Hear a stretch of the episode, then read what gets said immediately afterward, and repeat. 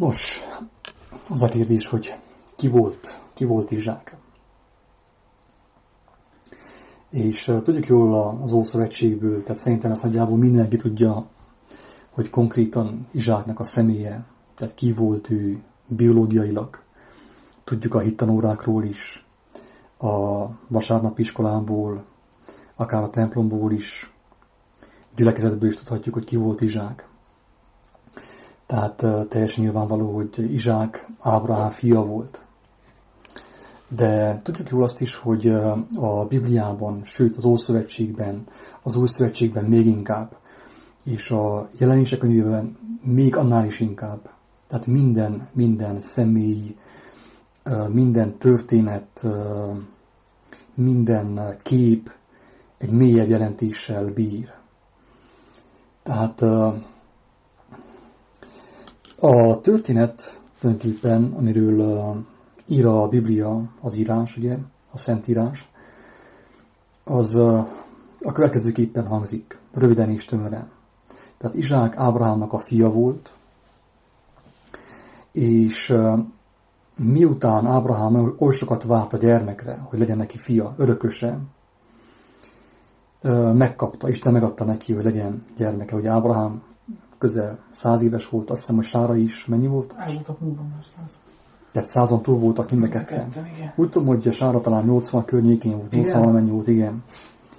És a lényeg az, hogy megadatott számunkra, milyen szép ez a szenvedő igaragozást, érdemes kitérni erre is, hogy így fogalmazott ugye sokszor Károly Gáspár, és ezt próbálják kiírtani a magyar nyelvből, hogy ne használjuk, holott óriás jelentőség és értelme van a szenvedő igaragozásnak, hogy megadatott.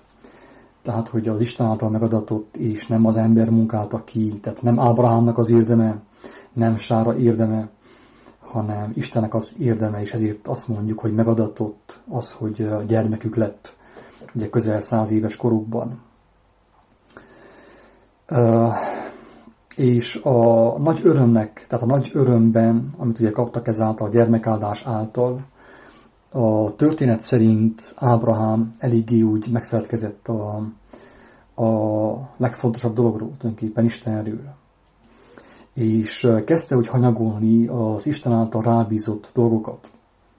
Tehát olyan nagy örömöt lehet az ő fiában, hogy a fiával foglalkozott, hogy elkezdte hanyagolni a népet tulajdonképpen, akit, amelyet Isten rábízott, hogy vezesse őket, tanítsa őket.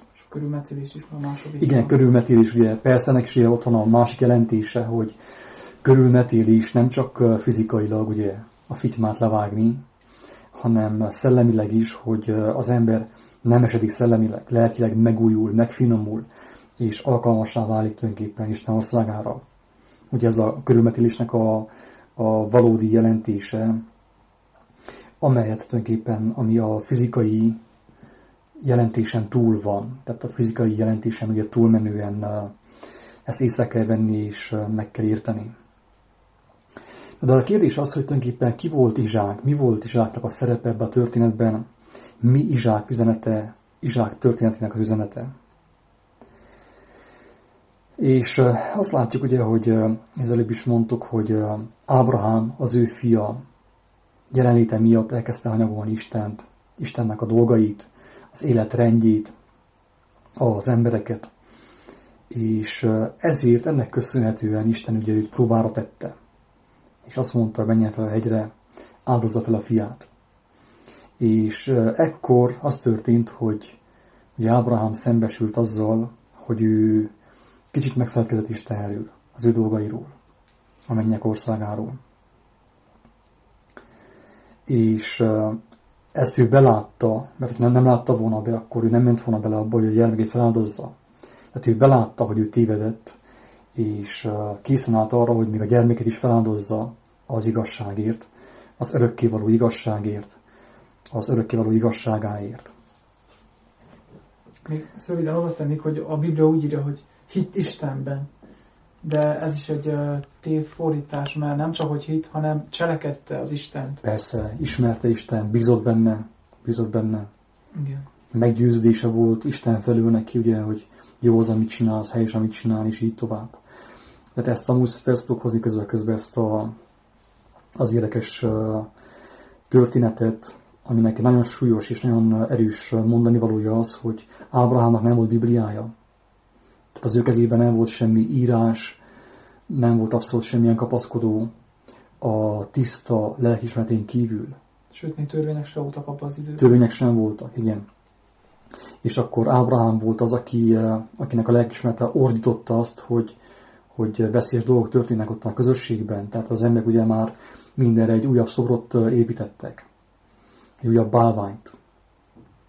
Tehát a, az élet, a nemzés istenes, a nem tudom milyen istenes, akkor mondta a testvére ugye azt, hogy ha imádkozol ehhez a szoborhoz, akkor majd megnyílik a te feleségednek is a méhe, ugye?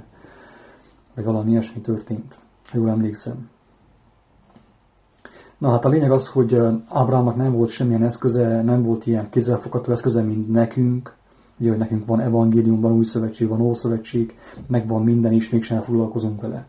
Neki jóformán semmilyen nem volt, de mégis annyira éhezte az ő lelke az igazságot, hogy a mindenható Isten, az örökkévaló Isten fel tudta őt használni arra, hogy megörökítse általa a, az ő törvényeit, az életnek a rendjét, az életnek a rendeletét gyakorlatilag. És na de térjünk vissza a lényegre, hogy ki volt Izsák, és hogy ez a történet mit akar nekünk mondani, azon kívül, hogy ez fizikailag megtörtént, elképzelhető megtörtént.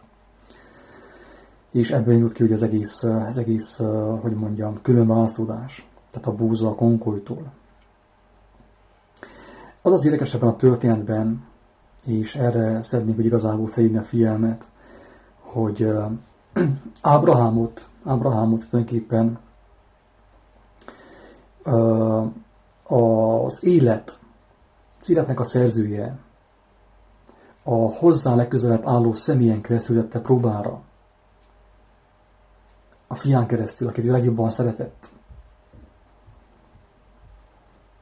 És gyakorlatilag maga a megtévesztés lelke is tulajdonképpen, a megtévesztés szellemisége is a fián keresztül kísértette meg Ábrahámot. Tehát a fián keresztül terelte el a figyelmet, figyelmét az örökkévaló Istenről. És ez a történet azért tanulságos számunkra, mert velünk is ugyanezt történik. Sokszor nem akarjuk észrevenni, hogy, hogy a hozzánk legközelebb álló személyeken keresztül vagyunk a legjobban megpróbálva, akár megkísértve hogy maga a mindenható Isten, aki, aki azt mondta, hogy ahhoz, hogy engemet megismerj, és a te örömöd teljes legyen, teljes mértékben, teljes odadással kell, úgymond, ismerj engemet, keres engemet. Ugye ez a lényeg az egészben. Tehát azt mondta Jézus is, hogy ha valaki nem képes elhagyni mindent, mindenét, mindenkit, ő érte, az igazságért, az igazság megtestesítőért, az nem alkalmas a mennyek országára. Mi ezt mondta. És ugye Ábrahámnál is az történt, hogy a hozzá legközelebb álló személyen keresztül lett nagyon keményen megpróbálva.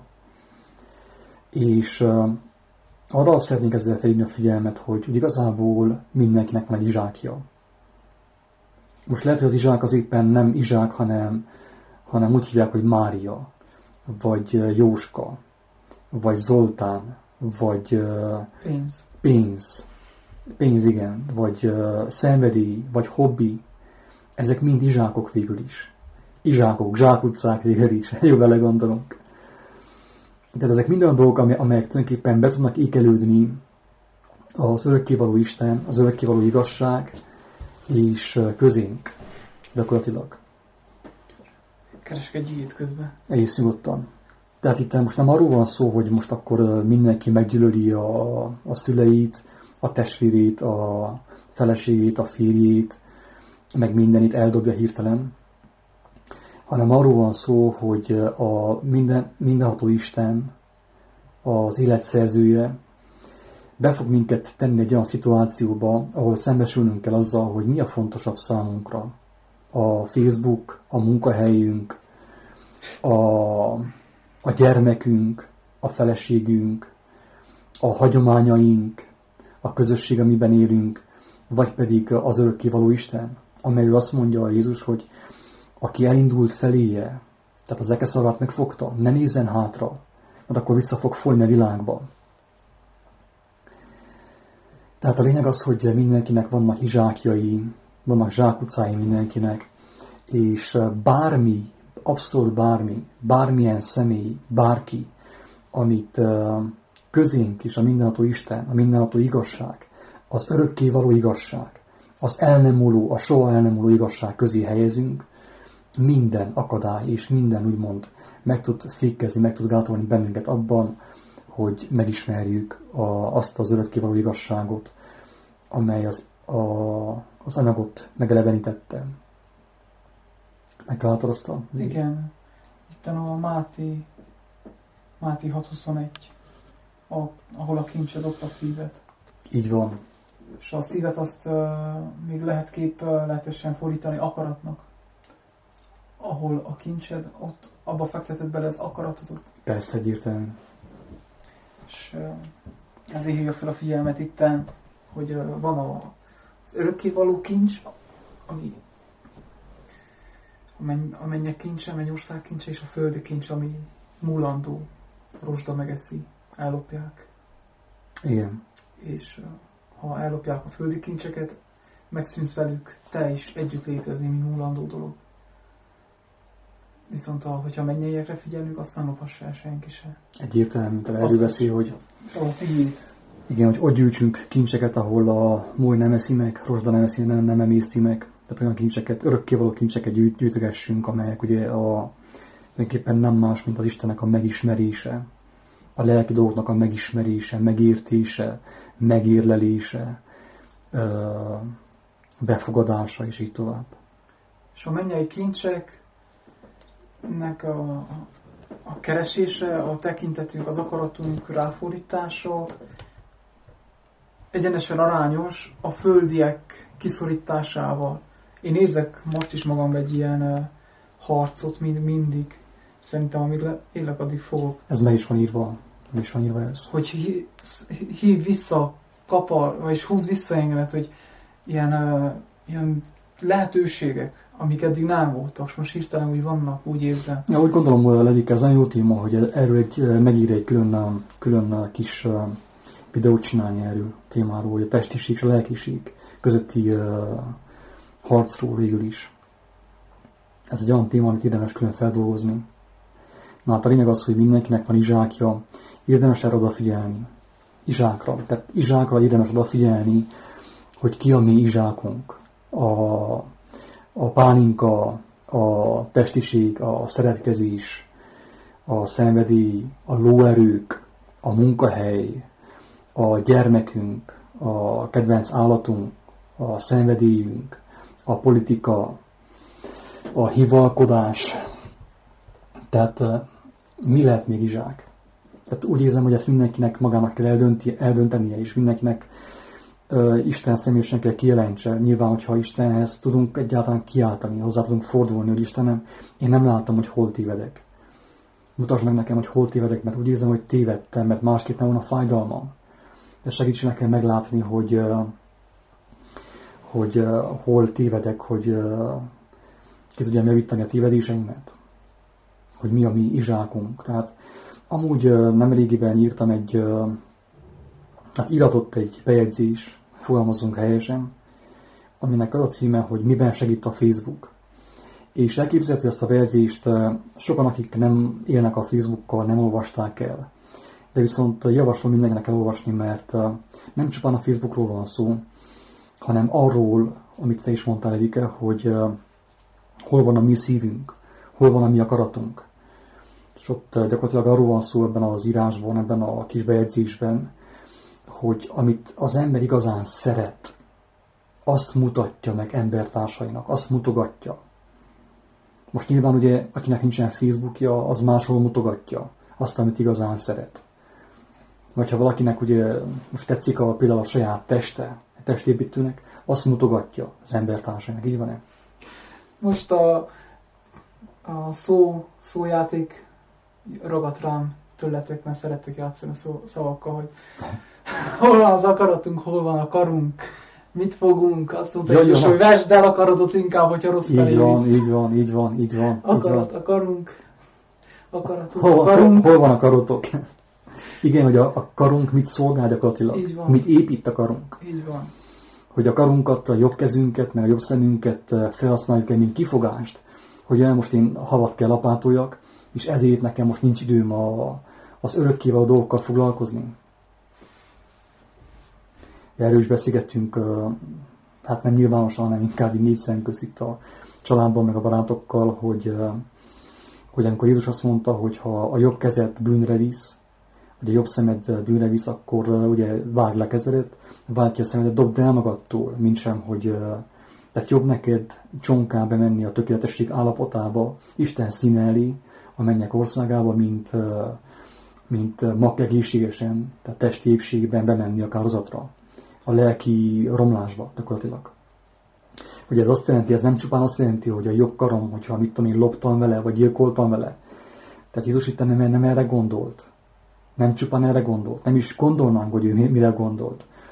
Hogyha én például az van az én dolgom, hogy a lelkem kiállt, hogy most tegyük fel, én írok meg valamit a jobb kezemmel, csak azt mondom, most nem tudom megírni, mert én autót kell mossak, akkor abban a helyben már ebben a hibában, hibában vagyok.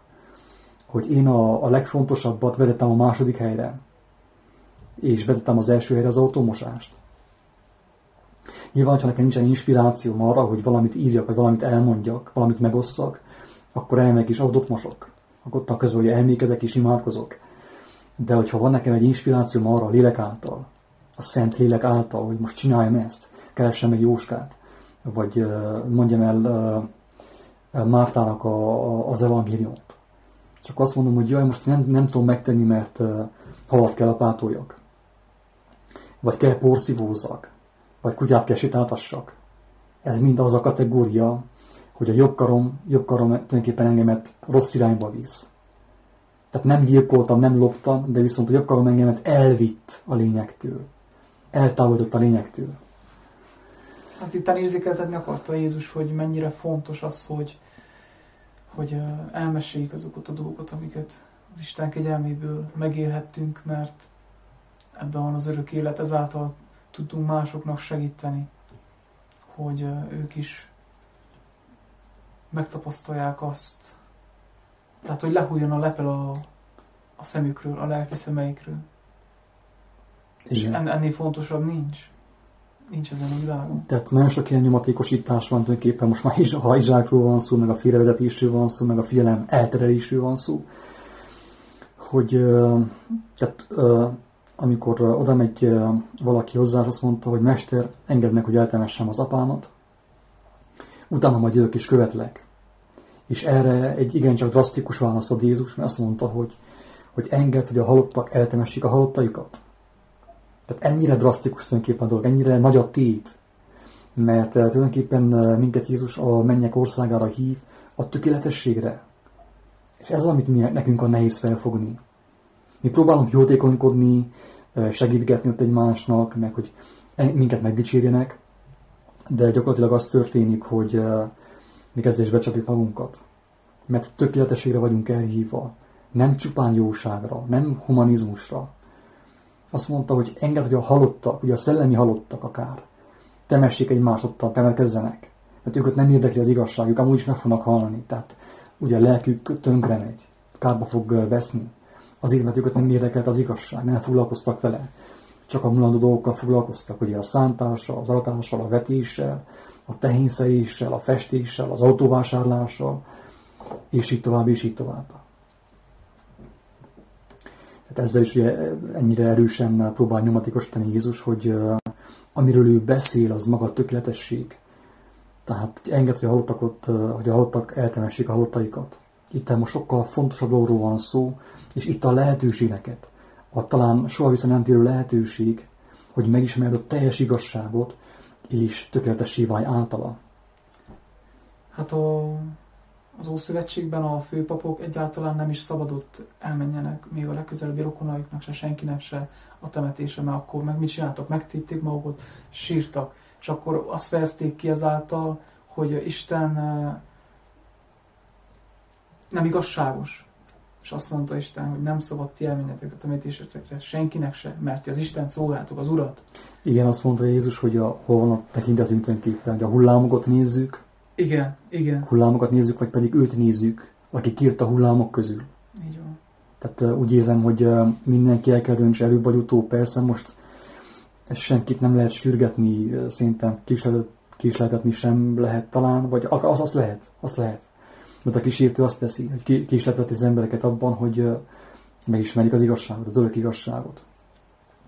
Na de előbb-utóbb mindenkinek döntenie kell, hogy az életet választja, vagy pedig a halált választja. Az elmúlást választja. Na hát röviden ennyit, úgy érzem, hogy nincs értelme ezt túltolni ezt a témát, de másik témában, a testiség és lelkiség témában még talán egy következő videót hamarosan feltöltünk. Sziasztok! Akartál mondani? Jó van. Sziasztok, Isten titeket! a múltkor az